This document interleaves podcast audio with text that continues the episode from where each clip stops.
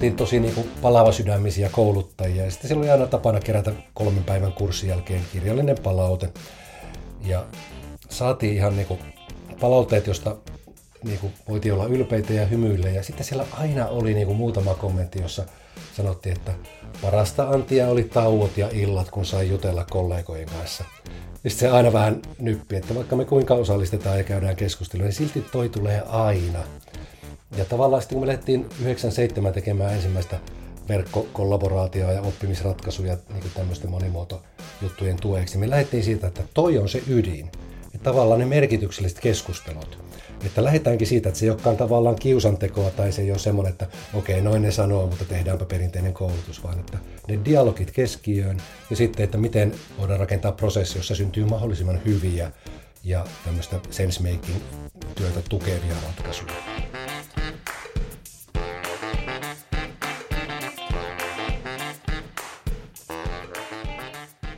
Oppimisen psykologia on jälleen tarjolla. Mä olen Hanna Siifen, psykologi ja uteliaisuuden sanansaattaja. Ja tänään me puhutaan siitä, että mitä kaikkea digitaalisuus voi tarjota oppimiselle. Ja miten digi auttaa meitä oppimaan yhdessä. Ja mulla on vieraana Ilkka Mäkitalo, Housepacein toimitusjohtaja ja perustajajäsen. Tervetuloa mukaan Ilkka. Kiitos Hanna. Suuri kunnia olla täällä sun kanssa ihan mahtavaa kun oot. Mehän ollaan tutustuttu jo muutama vuosi sitten, kun me molempien yritykset oli samalla tota, yhteisötoimistolla tuolla Learning Hubilla ja ja mä jo silloin vaikutuin sun ajatuksista ja jotenkin sun vuosien konsulttikokemuksesta, niin, niin ihan superkiva päästä jotenkin jatkaa niitä kahvipöytäkeskusteluja, mitä siellä silloin käytiin, niin nyt sitten tässä podissa ää, odotan innolla, että mihin tänään päädytään, mitä kaikkea mä saan sulta oppia. Ähm, Voitaisiin lähteä liikkeelle ekasta kysymyksestä ihan siitä tutusta ja turvallisesta, että mitä asioita kohtaan sä Ilkka oot utelias juuri nyt?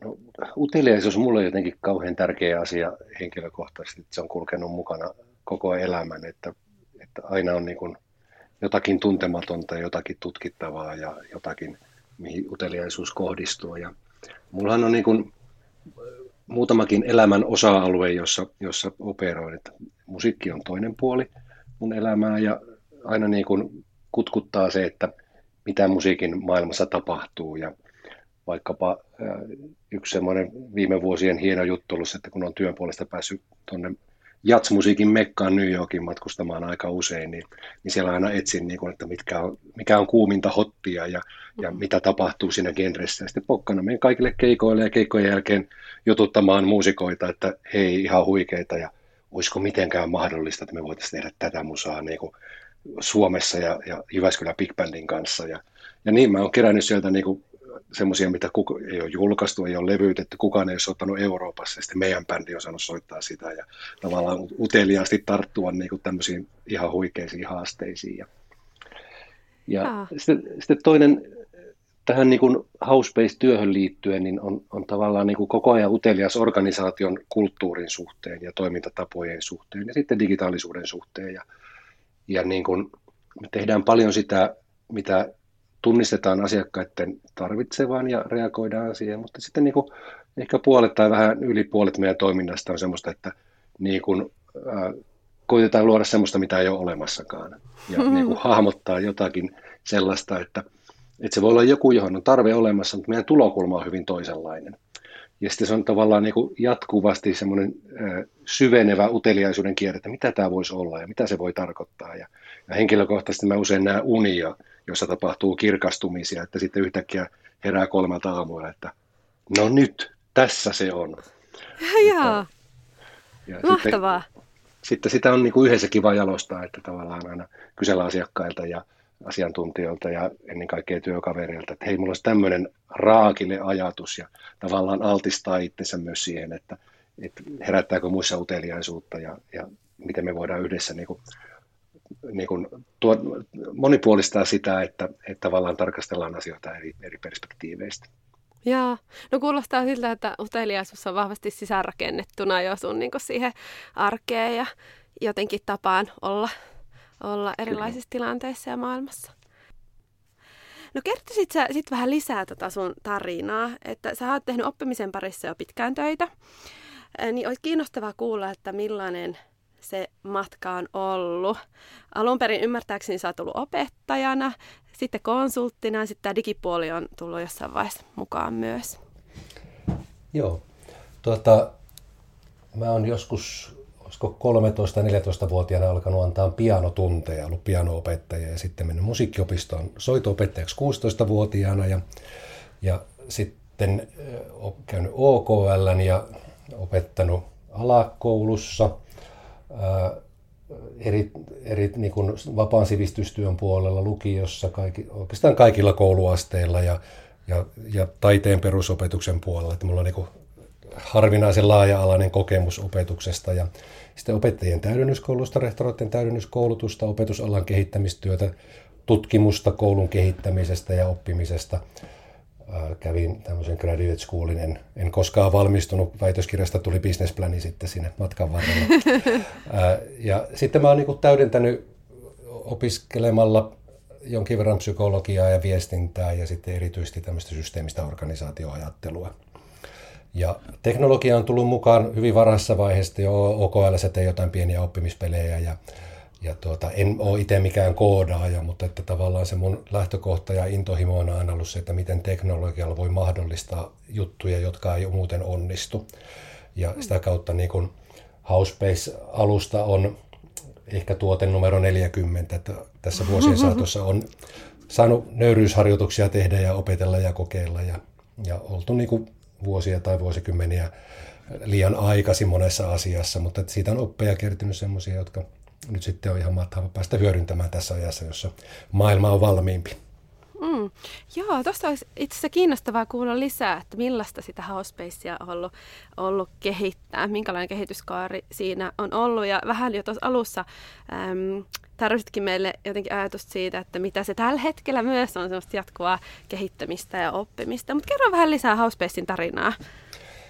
Joo, no siinä on toki montakin tarinaa.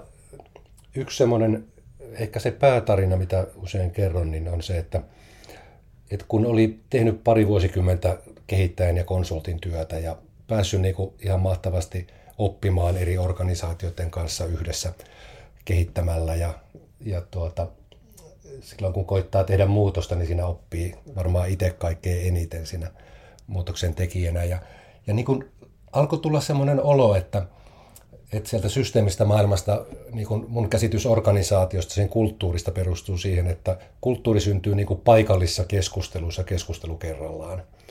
Ja jos me halutaan saada muutosta organisaatioon, niin meidän pitää muuttaa keskusteluja ja nimenomaan paikallisia keskusteluita, niitä, jotka on merkityksellisempiä ja vaikuttavampia siihen jokaisen työntekijän arkeen. Ja tuota, tuntuu, että kun on ulkopuolinen kehittäjä, niin, niin ei juuri pääse hipasemaankaan sitä, sitä kulttuuria. Että on aina jossakin siilossa tai leijerissä tai vaikka on siellä mm. johdon kanssa toimimassa, niin se on semmoinen, vaikka kuinka tekisi hyvin ja suurella sydämellä ja tekisi parhaansa, niin se vaikutus on vaan niin kuin lyhytaikainen ja tilapäinen ja pieni. Ja sitten lähdettiin miettimään sitä, että no miten me voitaisiin saada näkyväksi ne paikalliset dialogit ja tehdä niihin interventioita, jopa niin kuin valtavan suurissa organisaatioissa. Ja siihen me lähdettiin kehittämään. Ja, ja ensimmäiset käyttötavat oli sellaisia, että okei, tehtiin johdon kanssa jonkunlainen video, toimari tai useampi, yleensä pyrittiin saamaan dialogia, joka oli luonteeltaan ei kertova, vaan kutsuva. Ja sitten lähdettiinkin kutsumaan niin kuin paikalliset tiimit, jotka ovat virtuaalisia tai niin kuin in-person tiimejä. Ja tuota, heille muutama kysymys sen videon perusteella. Ja, ja kysymykset pyrittiin tekemään niin kuin arvostavasta ja uteliaasta suunnasta, että oikeasti ne herättää uutta ajattelua, mutta myös arvostaa sitä olemassa olevaa, vaikkapa nyt strategiatyössä, että mitä hyvää ja toimivaa niin kuin edellinen strategiaprosessi teidän porukassa on saanut aikaan ja mistä olette erityisen ylpeitä. Ja, ja vasta sitten lähdetään niin kuin rakentamaan sen olemassa olevan päälle. Ja jos verrataan, että aikaisemmin tämmöistä niin kuin varsinkin isojen organisaation tietoa on kerätty yksilöihin kohdistuvalla vapaaehtoisuuteen perustavalla kyselyllä, niin se tie, tieto, mitä syntyy, on ihan erilaista. Se ei kerro kulttuurista yhtään mitään, vaikka kulttuurista mm. kysyttäisiin. Mutta se, miten ryhmät kertovat itsestään ja miten he paikallisesti kommunikoivat ja dokumentoivat sen oman juttunsa, niin, niin saadaankin yhtäkkiä läpileikkausta organisaatiokulttuurista, ja kun se on tehty läpinäkyväksi kaikille, niin siihen on lupa tehdä interventio, ja johtaja, johta, johtoryhmä, jos on luvannut vaikka sen intervention tehdä, eli kuunnella organisaatiota, niin siinä syntyy niin kuin hetkessä ihan valtava muutos siihen, että hei, tämä litisty tämä organisaatio, mitä kuunnellaan, vaikka se oli nauhoitettu video, niin ne tyypit sieltä jostakin korkealta tuli tänne meidän palaveriin. Ne teki tosi hyviä kysymyksiä ja nyt ne on valmiita niin kuin, muuttamaan omaa toimintaa ja auttaa meitä meidän muutoksessa. Mm. Eli tavallaan niin kuin, älyttömän yksinkertaisilla jutuilla, mutta tosi vahvasti erottautuen siitä, mitkä olivat perinteisiä toimintatapoja, niin se oli tavallaan se liikkeelle lähtö. Ja sitten ehkä toinen tarina on, on se, että, ää, että miten niin kuin, ää, monesti kun tällä taustalla joku lähtee kehittämään softaa, niin kuin mekin ensimmäiset 15 vuotta, niin lähtee siitä, että mullapan on tässä tosi kova juttu ja mäpäs koodaan tästä näin ja sitten mä sivistän maailmaa niin, että ne tekee yhtä viisaasti kuin minä teen. Ja kun me hakattiin päätämme seinää aikamme, aika monen tuotteen kanssa tuossa, niin sitten tajuttiin, että mitä jos me ajateltaisiin, että että me mentäisikin sinne metatasolle ja, ja tehtäisiin semmoinen työkalu, että jokainen voi tehdä omista unelmistaan totta ja digitalisoida omat työtapansa. Me tehdään vaan niin ne rakennuskikkaleet siihen, että, että sen pystyy jokainen tekemään. Just se, mistä on haaveilu ja ajatellut, että mulla ei ole ikinä sitä miljoonaa, jolla mä pystyisin ton tekemään. Niin sitten kun sä vartissa teetkin sen tuosta drag and drop ja yhtäkkiä sä oot digitalisoinut monistettavat digitaaliset palvelut, niin sen äärellä on ihan huikeita olla, kun näkee, miten ihmisen, ihmisten silmät loistaa ja, ja miten niin kuin pääsee tekemään sellaista, mikä, mitä ei ole ikinä uskonut pystyvänsä tekemään. Joo, joo, kyllä. Tuleeko sinulle mieleen jotain, jotain tiettyä asiakastarinaa esimerkiksi, mistä olet vaikuttunut tai ilahtunut, että jes, tämä on just se, mitä me jotenkin, äh, mi, mitä me ollaan tavoiteltukin, missä asioissa auttaa? No, aika usein niin kuin, huomaa liikuttuvansa, kun, kun niin kuin näkee, mitä juttuja maailmassa saa aikaan. Ja nyt kun meitä on se vähän reilu 80 ihmistä globaalisti ja kun me täältä Jyväskylästä ollaan lähtöisin, niin vastikään meidän Pohjois-Amerikan tiimin koko ylitti Jyväskylän tiimin koon. Siellä on 14 hmm. henkeä duunissa Pohjois-Amerikassa ja, ja tuota, siellä suurin asiakas on YK. Ja me ollaan nyt tässä pari vuotta päästy YK kanssa tekemään tiiviimmin yhteistyötä ja tuossa yksi isoimmista keisseistä, mikä siellä on menossa, niin on tämmöinen sukupuolten ja sukupolvien väliseen tasa-arvoon liittyvä globaali muutoshanke, joka toimii Housebasein päällä. Ja sitten oli semmoinen webinaari, siellä oli ehkä 500 osallistujaa ja, ja sitten siellä oli YK ihmiset ja sitten meidän ihmiset kertomassa, että mitä tässä on syntynyt ja tapahtunut. Ja kun näki, näki niin kuin sen niin kuin energian ja sen silmien loiston ja sen ylpeyden siitä, mitä oli niin kuin saavuttaneet, miten oli annettu ääni niille, joita tavallisesti ei kuulla ja, ja miten, miten siihen tulee globaalia tukea, niin, niin kyllä tässä kertoassakin meinaa alkaa ääni väriseen, että se oli jotenkin niin merkityksellinen ja tosi tärkeä kokemus. Joo. Miten siinä onnistuttiin? Mä mietin ihan sitäkin, että miten ihmiset osas käyttää sitä housespacea esimerkiksi semmoisena välineenä, että jotenkin se mahdollisti sen dialogin ja semmoisen kuulemisen. Joo. No siinä on, meillä on tavallaan semmoinen kahtiajakoinen suhtautuminen siihen, että mi, mi, mihin me uskotaan tämmöisessä työssä niin kuin softan kehityksessä. Toinen on se, että osallistujakokemus pitää olla niin kuin todella hyvin mietitty, että se pitää olla tosi yksinkertaista, että ei tarvitse mitään koulutusta. Ja, ja se edellyttää sitä, että paitsi teknologia on helppoa, niin fasilitaattorit on taitavia siinä, että on riittävän vähän asioita kerrallaan, mihin keskitytään ja, ja sitä tekemistä ohjataan. Että joku on niin kuin matkanjohtaja ja sä voit osallistuina nauttia sitä matkasta ilman, että se tuntuu vaikealta tai monimutkaiselta ja, ja että sä koet, että, että tässä on tämmöinen yhteiskehittely, co-creation meneillään, jossa niin kuin mullakin on tärkeä rooli osallistujana tässä jutussa. Mutta mun ei tarvitse tietää kaikkea. Mun turvallinen olla tässä, kun toi matkaopas on selvästikin käynyt tässä maastossa ennenkin. Mm, joo, kyllä. Käytättekö te itse Housespacea e, jotenkin? Millä tavalla, jos käytätte? No, Housespace koostuu tämmöistä työtiloista, jossa yleensä tehdään niin yhtä asiaa, että uudistetaan arvoja tai siellä on johdon koulutusohjelma tai se on perehdyttämiseen ja niin edelleen, niin on meillä muutama sata työtilaa sisäisessä käytössä, että kyllä oikein ahkerasti käytetään, mutta koitan olla tarkkana siinä, että ei koeta tehdä sillä niitä asioita, joista ei ole suunniteltu, vaan nimenomaan oppimista ja kehittämistä ja työn läpinäkyväksi tekemistä tehdään Housespace. Ja sitten on muita tietojärjestelmiä, joilla tehdään muita asioita. Jaa. Miten, tuosta olisi kiinnostavaa kuulla lisää, että miten sun mielestä tällainen oppimisalusta, digiväline, niin minkälaisessa roolissa se on suhteessa niin kuin muihin oppimisen tapoihin, vaikka nyt teillä, että jos kuvaat sitä kokonaisuutta? Hmm. Joo, mun ajattelussa kaiken kaikkiaan, niin kun, mä ajattelen, että oppimista on monenlaista ja, ja kaikkein tärkein oppiminen elinkaaren näkökulmasta on se työssä oppiminen. Ja aika usein, kun puhutaan oppimisesta, niin se jotenkin liittyy oppilaitoksiin ja op, niin kuin kurssittamiseen ja, ja niin edelleen. Ja mä ajattelen taas, että yksi, yksi Amerikan konsultti sanoikin, kun kuunteli meidän tarinaa, että teidän slogan voisi olla Learning meets work. Ja että tavallaan meillä on aika vähän semmoista, että me puhutaan koulutuksesta, mutta me puhutaan tosi paljon oppimisesta. Ja yksi meidän sisäistä periaatteesta on jatkuva oppiminen ja se ohjaa meitä sillä tavalla, että niin kun, jos meillä on kaksi vaihtoehtoista rinnakkaista tapaa tehdä joku asia, niin me valitaan aina se, jossa me opitaan nopeammin ja paremmin ja enemmän. Että se, kaikessa päätöksenteossa on, niin kun, ne on oppimislähtöisiä. Ja sitten niin kuin siinä, että kenen kanssa tehdään töitä ja miten tehdään töitä, niin siinä on aina niin kuin oppiminen sisäänrakennettuna, että, että on mahdollisuus oppia ja, ja siinä voi tapahtua ristikään oppimista niin kuin kauhean moneen suuntaan samaan aikaan.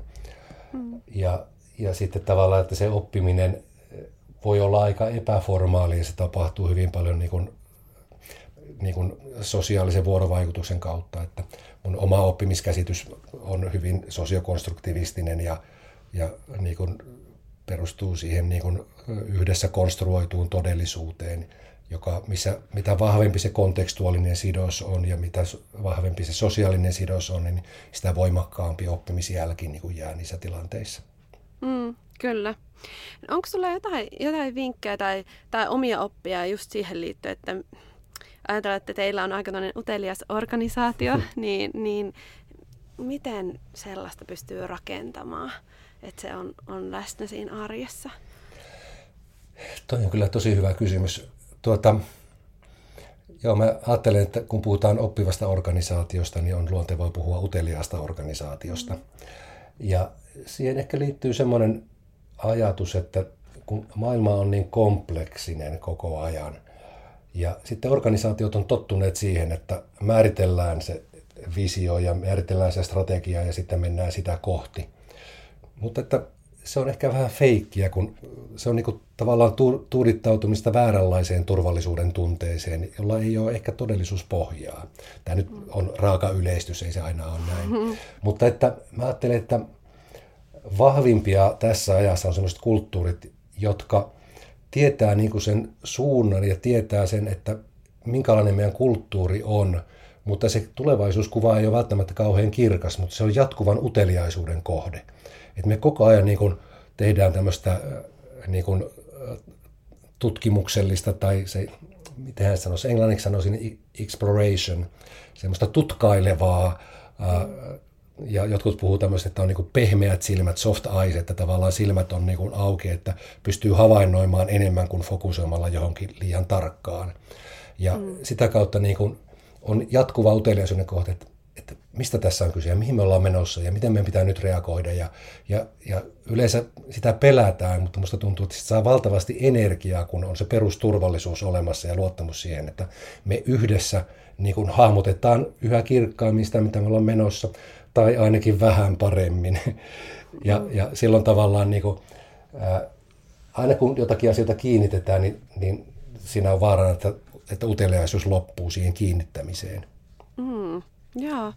M- miten muuten nyt teillä on tullut tosiaan ihan, ihan tosi, tosi paljon lisää säkkiä viime vuosien aikana. Te olette hurjasti kasvanut ja, ja oikein niin kuin ollut ihan huippumenestys Housebase viime vuosina. Niin miten te olette taklannut sitä tai jotenkin mm, varmistanut sen, että toi samanlainen oppimisajatus ja tahtotila ja jotenkin niin säilyy ja että se kulttuuri niin kuin pysyy sellaisena. Saat sä kiinni, mitä mä Joo, tarkoitan? Kyllä, hyvinkin ja on joka päivä, joka päivä omassakin mielessä, että, että kun sit tässä yhdistyy sitten, että okei, okay, suomalaisuus, jyväskyläläisyys, pedagoginen tausta, ja kun se alkaa kasvaa niin kuin globaaliin mittakaavaan, niin tulee ihmisiä hyvin erilaisista taustoista, niin että mikä on se niin kuin diversiteetin aste, mikä on toleranssi siinä, että mikä on ok ja mikä ei ole ok ja kuinka adaptoidutaan sitten niin kuin niihin eri kulttuureihin, niin se on semmoista päivittäistä haastetta. Se, mitä me tehdään esimerkiksi jo mun mielestä kohtuu hyvin ja voidaan paljon parantaa, niin on se, että osana rekrytointia niin meillä on kulttuurihaastattelu, joka on semmoinen, jota jatkuvasti kehitetään. Sitten eka päivänä tai vähintään eka viikolla mä käyn keskustelut meidän kulttuurista kaikkien uusien työntekijöiden kanssa ja koitan viestiä, että, että virtuaalinen nurkkahuoneen ovi on aina auki, että olisin mahdollisimman helposti lähestyttävä.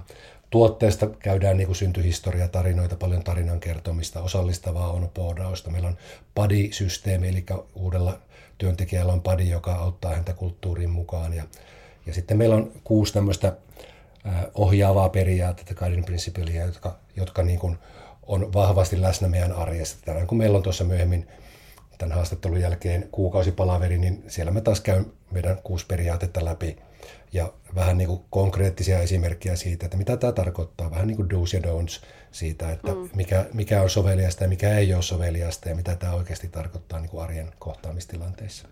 Joo, kuulostaa fiksulle. Öm, ehkä tuosta voisinkin kysyä, että sitten jos palataan vähän tähän niin kuin teidän tähän tuotteeseen tai tähän digialusta-teemaan, niin, niin mitä sä ajattelet, mitkä on ne keskeisimmät sudenkuopat tavallaan, kun ajatellaan, että haluttaisiin nyt yhteistä oppimista ja osallisuutta niihin yhteiseen kehittämiseen lisätä, niin mitkä on ne suurimmat sudenkuopat? No lähdetään siitä, mihin voidaan ajautua. Joo. Mä ajattelen, että kaiken kaikkiaan oppimisessa niin kun sisällöt ö, näyttelee usein liian suurta roolia. Ja mä itse uskon siihen niin kuin prosessiluonteisuuteen ja, ja tämmöiseen vaiheistamiseen, että ajatellaan sitä oppimista niin kuin matkana, jossa on niin kuin sopivan kokoisia pysäkkejä.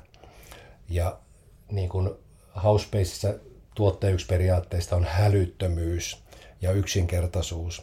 Ja, ja siinä niin kuin pyritään siihen, että, että, niin kuin, että kun monesti prosessit on niin kuin tämmöisiä hybridimuotoisia, monimuotoisia, että, että monesti siellä on niin kuin osioita, jotka tulee sinne niin kuin ihmisten arjen keskelle, niin siellä se huomioaika on aika pieni, että se voi olla niin kuin minuutti pari. Niin miten me kannatellaan eri tärkeitä asioita ihmisen mielessä tekemällä säännöllisiä pieniä interventioita sinne arkeen? Että, että se ei tarkoita, että luepa toista tuo 64-sivuinen pdf ja hmm. olisiko sulla jotakin sanottavaa. Se ei vaan niin kuin mahdu sinne arkeen kovinkaan helposti ja silloin tavallaan mm. niin kuin me hukutetaan ihmiset helposti tämmöisellä, yksi tanskalainen tuttava käyttää termiä exformaatio, eli tyrkytetään tietoa, joka ei koskaan muutu edes informaatioksi, saati sitten tietämykseksi, niin kuin knowledge-tyyppiseksi. Ja, ja niin kuin tavallaan, että miten me ikään kuin kuratoidaan sitä prosessia tavalla, jossa me niin kuin tuodaan se kaikkein olennaisin ja merkityksellisen asian niin semmoisella raekkoolla, joka tuntuu mm-hmm. niin kuin sopivalle ja sopivasti nieltävälle ja silti merkitykselliselle ja eteenpäin vievälle. Mm. Joo, tosi hyvä. Ja, Tuleeko meille jotain muita sudenkoppia? No ehkä sitä vielä sitä sisällöstä sanoisin, että, että sisältö ei ole mitenkään tietenkään kirosana, se on monesti tosi tärkeä. Ja, ja mä ajattelen, että sisällön tehtävänä on tämmöinen kontekstualisoida dialogia, jos käyttää tämmöistä jargonia. Eli luoda niin kuin puitteita ja tarjota virikkeitä siihen, että saadaan laadukasta ja uudistavaa keskustelua aikaan. Ja että se keskustelu, syntyvä keskustelu on se merkityksellinen juttu. Ja silloin tavallaan se on välineellinen se sisällön arvo, kun usein oppiminen perinteisesti on sitä, että luet ja muistat ja oksennat sen ulos sitten. Ja sitten voitkin se jo unohtaa. Joo, kyllä just näin. Kyllä mäkin huomaan, että mun valmennuksessa usein ää, mä pyrin siihen, että mä tarjoan sen verran ajatussyötettä, että ihmiset niin jotenkin jotain herää aivoista niin mm. niihin, niihin teemoihin liittyen. Ja, mutta että kyllä se usein se kaikista hedelmällisin anti tulee niistä yhteisistä keskusteluista, mitä ihmiset käy toistensa kanssa mm. vertaisoppimisen muodosta tai toki myös ihan jä, vaan niin kuin jäsentämällä sitä omaa ajatusta yhdestä toisen kanssa ja kokemuksia. Mm. Et, et se on kyllä niin kuin iso haaste että saa sen jotenkin sopivaan suhteeseen.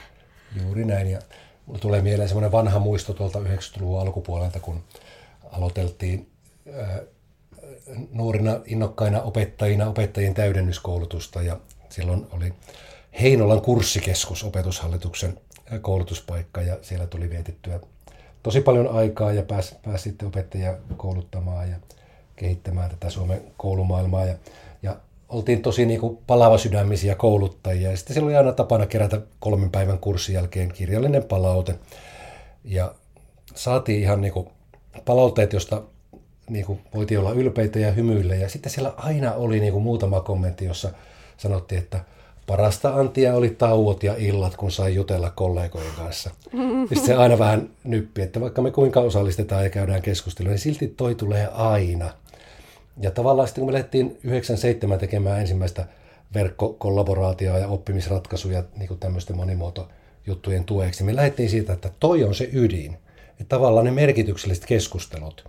Että lähdetäänkin siitä, että se ei olekaan tavallaan kiusantekoa tai se ei ole semmoinen, että okei, noin ne sanoo, mutta tehdäänpä perinteinen koulutus, vaan että mm. ne dialogit keskiöön ja sitten, että miten voidaan rakentaa prosessi, jossa syntyy mahdollisimman hyviä ja tämmöistä sense-making työtä tukevia ratkaisuja.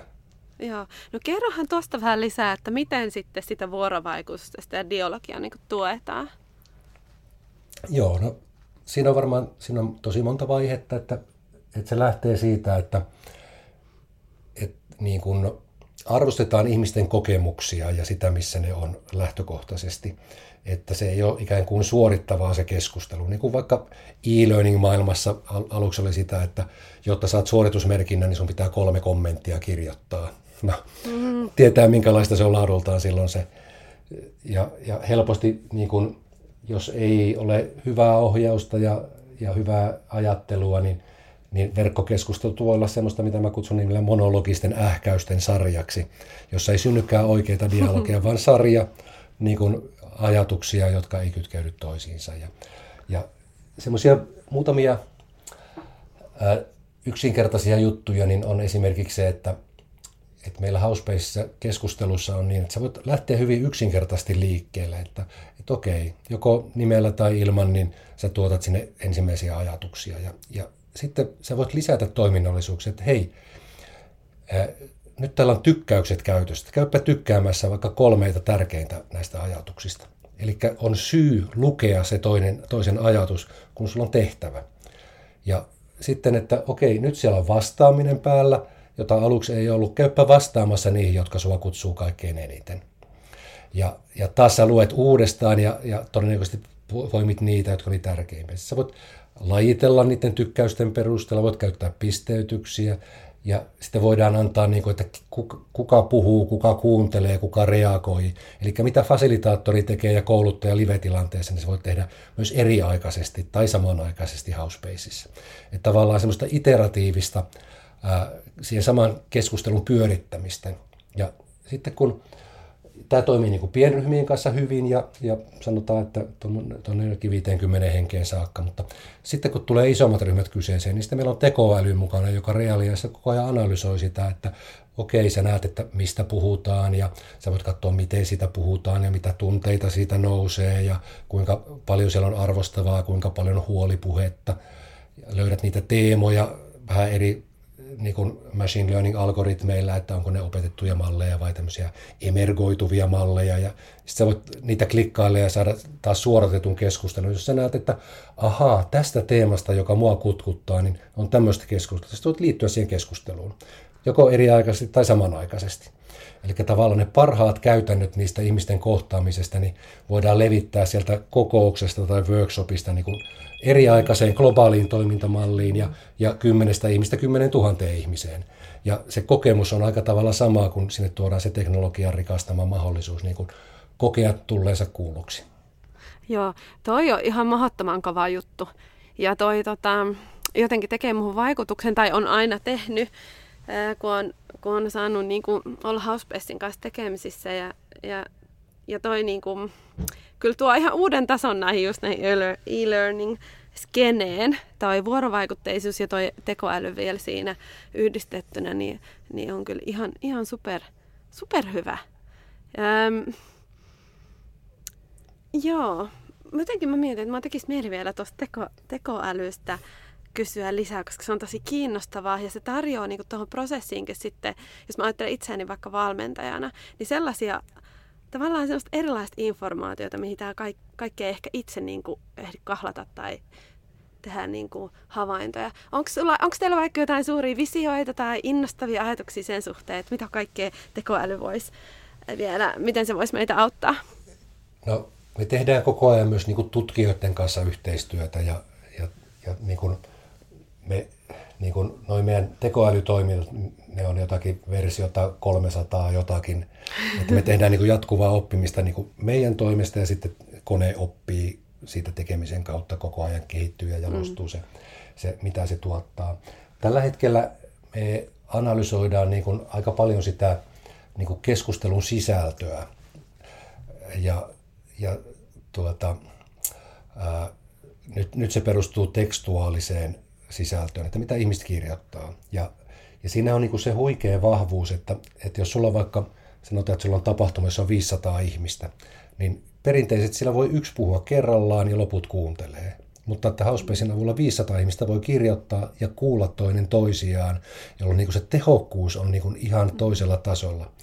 Ja, ja yksi sitten, mitä alkoi huolest, mikä alkoi niin huolestuttaa tuossa joskus viime vuoden alkupuolella, me tehtiin Housepacein avulla meidän oma strategiatyö kolmessa tunnissa. Ja tavallaan hirveän monta vaihetta ja kaikki mukana, osa paikan päällä, osa missä päin maailmaa sitten olikin. Ja, ja kolmen tunnin jälkeen meillä oli niin kuin parikymmentä tämmöistä strategista kehittämisaihiota, niihin työryhmät ja niiden toimintatavat ja järjestäytyminen tehty. Ja tavallisesti se vie niin kuin kolme kuukautta aikaa ja silloin niin kuin mm. tuntuu, että on niin kuin junan alle jäänyt, että tavallaan, kun tavallisesti näitä kerätään aineisto, joku analysoi, kolmen viikon päästä jatketaan ja sitten on seuraava workshop ja niin edelleen. Niin, niin tuossa nyt just toi työterveyslaitos käynnisti sitten viime vuonna tutkimushankkeen siitä, että miten ihmissysteemit ja tekoäly, niin kuin, miten ne pelaa yhteen tavalla, joka ei niin kuin, jyrää ihmisen yli tai että meidän kapasiteetti ei kuormitu liikaa ja siitä on nyt tuloksia just tuloillaan ja raportit valmistumassa, niin, niin tosi kiinnostavaa tavallaan.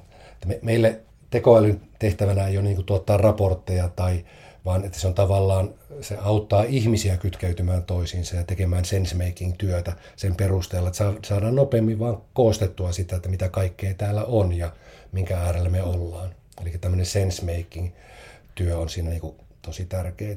Ja nyt käynnistetään Joo.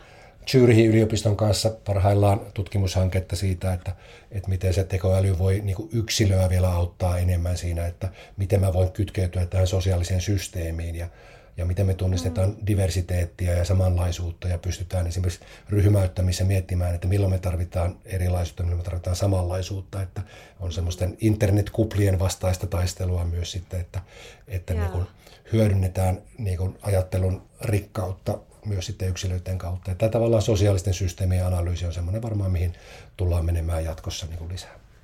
Joo, ja toi on tosi kiinnostavaa. Ylipäätään jos ajattelee tätä niin kuin digimaailmaa, niin sehän on vaan tavallaan jatke niin kuin ihmisen älykkään toiminnan välineille. Että alun perin on ollut ehkä joku kynä ja paperi tai, tai hiekka ja keppi ja että tehdään jotain viivoja ja lasketaan ja, ja sitten on tullut kalenterit ja puhelimet ja että jotenkin me ollaan niin kuin opittu hyödyntää erilaisia välineitä niin kuin oman älykkään toiminnan jatkeena, esimerkiksi muistijatkeena ja ajattelujatkeena, niin sitten tämä digi, digi on niin kuin yksi jatke siihen ja tekoäly siellä vielä, kuin, niin se on tosi kiinnostavaa, että mitä kaikkea voinkaan oppia.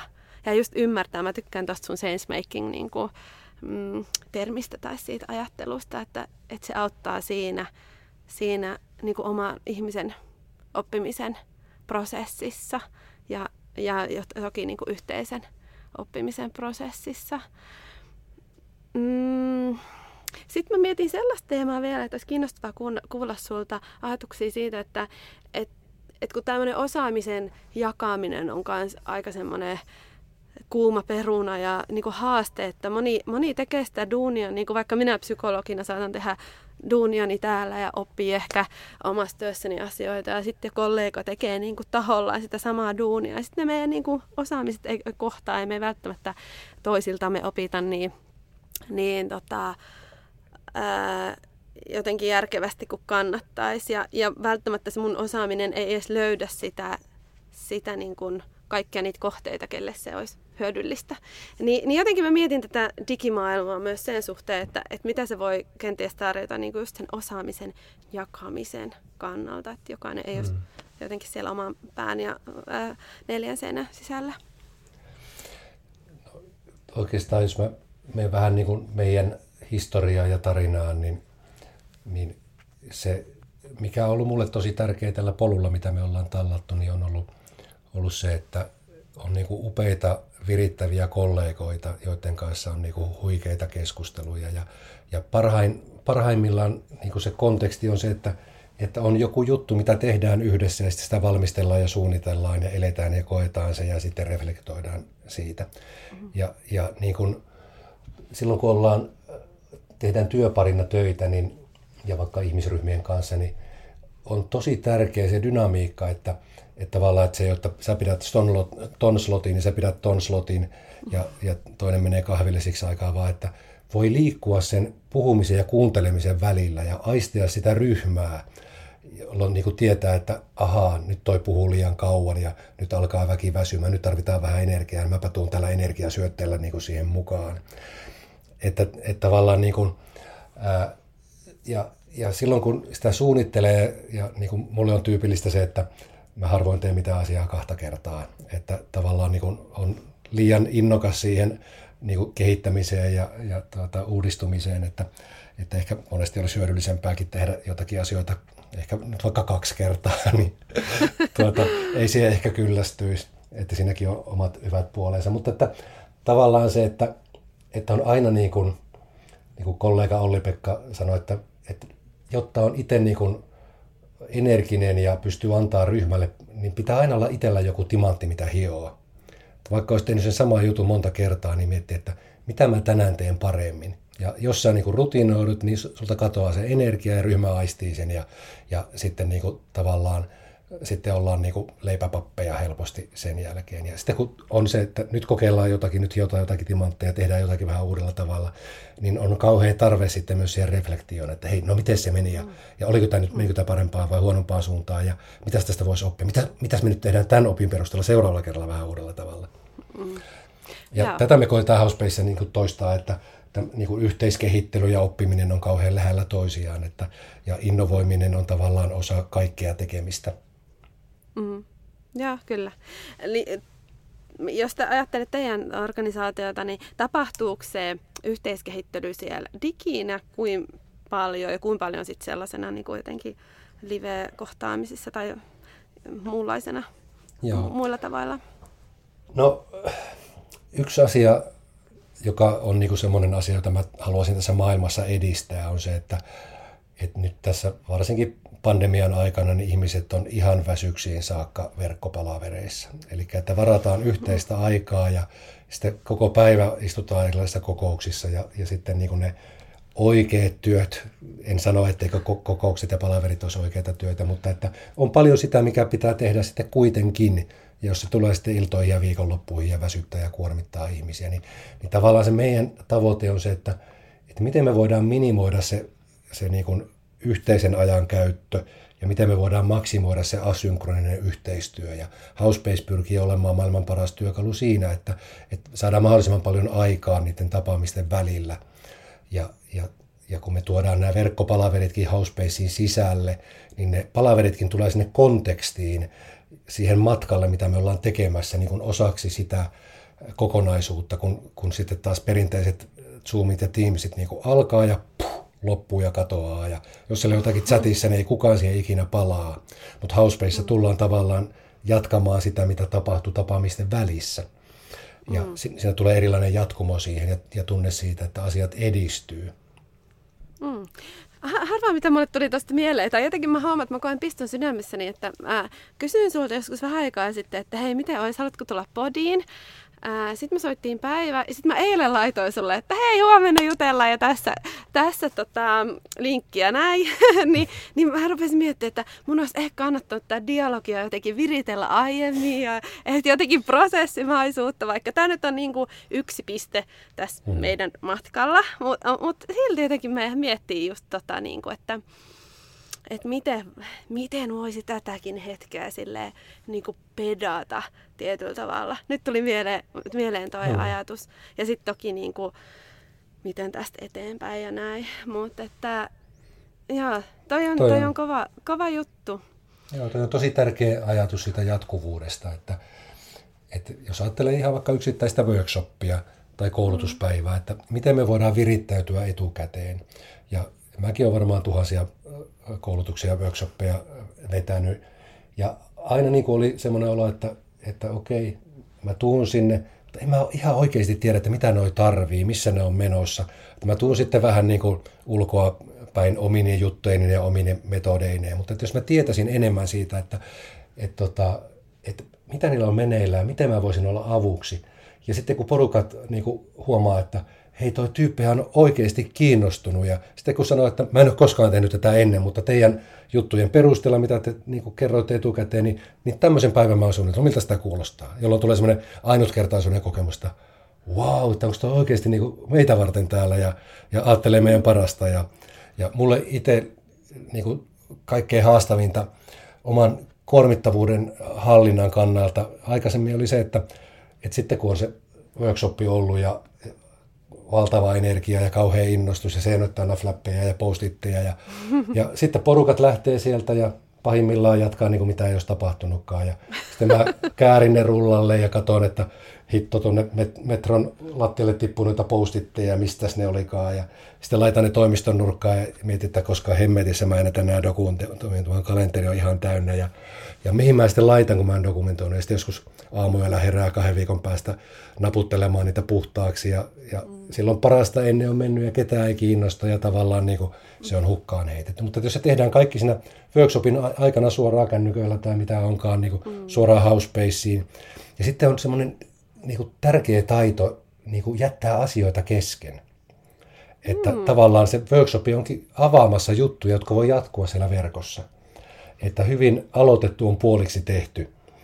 Ja, ja, ja miten niitä alkuja tekee. Ja, ja silloin, niin kuin, jos sä onnistut siinä, niin kun workshop on ohi, niin porukat lähtee niin kuin kännyköitä na, na, naputelle ja jatkaa sitä. Tai jos se on päivän päätteeksi, niin, niin jotkut on kertonut, että oli pakko pysähtyä pussipysäkillä niin katsoa, että mitä sitä, aah mä sain tykkäykset, että mä laitoin tuonne Hannalle vähän, vähän pahaa kommenttia, mutta se tykkäsi siitä ja yes. Joo, joo, mahtava, mahtava juttu. Ja just, että miten se, niin kuin, että se vuorovaikutus niin kuin, saa semmoisen sysäyksen sille niin kuin vuorovaikutukselle, että, mm. että se lähtee siitä niin kuin, etenemään. Oh, Merkityksellisyyden äärellä siinä ollaan paljon ja autenttisuuden äärellä ja siinä, että tämä on niin kuin aitoa, mitä me tehdään ja me ollaan vilpittömästi kiinnostuneita toistemme ajatuksista. Mm, kyllä, joo. Ja just toi tarvelähtöisyys, se on, se on kyllä tärkeä asia. Ja sen kanssa itsekin tota, työssä just saa paljon ponnistella, että aina tunnistaa sen, että, että, että mitä toivotaan ja mitä tarvitaan ja, ja niin kuin valmennustyön kannalta. Tietenkin myös yksilötyössä psykologina ää, siihen käytetään paljon aikaa, että pysähdytään sen äärelle tunnistamaan, että et, et, et, minkäs äärellä me nyt ollaan, että mikä on olennaista. Yhtä mm. lailla sitten ryhmien kanssa tehdään samaa työtä ja työyhteisöjä. Kyllä. Ja ver- verkkokeskustelussa samat jutut toimii pitkälle se, että, mm. että tavallaan kuoritaan ensin ne päällimmäiset ajatukset ja, ja sitten kysytään vähän lisää, että no mitä muuta. Mm. Että päästään niinku sen äärelle, jota ehkä ei ole koskaan sanottanutkaan aikaisemmin ja, ja silloin päästään niinku tutkimaan jotakin niitä ilmiöitä ja asioita, jotka ei ole siinä välttämättä arjen dialogissa ja kahvipöytäkeskustelussa läsnä, että päästään niinku mm. uuden äärelle. Joo. Äh, ihan mahtavaa oli jutella sun kanssa, Ilkka. Tämä oli tosi, tosi kiinnostavaa.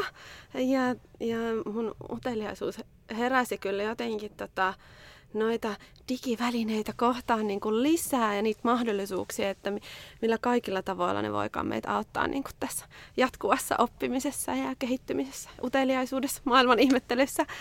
Ähm, kiitos sulle tosi paljon. Mitä tällä hetkellä on, on sun mielessä nyt? Mitä on pinnalla tämän meidän yhteisen hetken jälkeen? No, oli tosi mukava keskustelu ja mä ehkä mietin, että just, että mihin mun uteliaisuus seuraavaksi suuntautuu ja, ja aika paljon se tulee siihen, että, että nyt on ollut pitkään sen niin kuin tekstuaalisen ja tekstianalyysien kanssa tekemisissä ja että me protoillaan sellaisia asioita, että miten myös niistä palavereista niin kuin voitaisiin digitalisoida puhetta ja puhutusta tekstistä tehdä reaaliaikaisia analyysejä, että kun joku mm. päästää sammakon suustaan, niin, niin yhtäkkiä siellä punaiset, punaiset viisarit alkaa heilumaan ja niin edelleen, tai että tekoäly tekee muisti, muistiot tai to-do-listat tai seuraavan palaverin agendat sen perusteella, mitä niin kuin verbaalisti puhutaan. Et niin kuin kaikkea tämmöistä, joka niin kuin välttämättä ei ole heti täydellistä, mutta että helpottavaa, niin kuin mä ajattelen tekoälystä ylipäänsä, että, että se tuo niin kuin peilipintaa ja vertailua, ei välttämättä pyritäkään absoluuttiseen totuuteen siinä, että, niin kuin, että suhtaudutaan siihen vaan silleen niin kuin sparraajana. Ja sitten to, toinen, mikä tällä hetkellä mietityttää, on tavallaan se niin kuin visuaalinen maailma, johon nyt ollaan ensimmäisiä työkaluja tehty siihen. Mä nyt olen käyttänyt tämmöistä visuaalinen kuuntelutermiä, että miten me voidaankin visuaalisesti hahmottaa sitä, mitä me, missä me ollaan ja mihin me ollaan menossa ja mitä liikettä tapahtuu niin kuin erilaisilla ää, visuaalisilla työkaluilla ja, ja miten sitä sitten analysoidaan ja miten me voidaan niin kuin nopeuttaa vielä niitä johtopäätösten tekemistä, että se ei tarvitse olla tekstuaalista, vaan se voi olla toisen tyyppistä. Siinä ollaan no. niin kuin ensiaskeleita otettu. Vau, aivan super kiinnostavaa. Mä jään innolla seuraamaan teidän matkaa. Kiitos paljon Ilkka tästä keskustelusta. Kiitos Hanna, oli hyvä.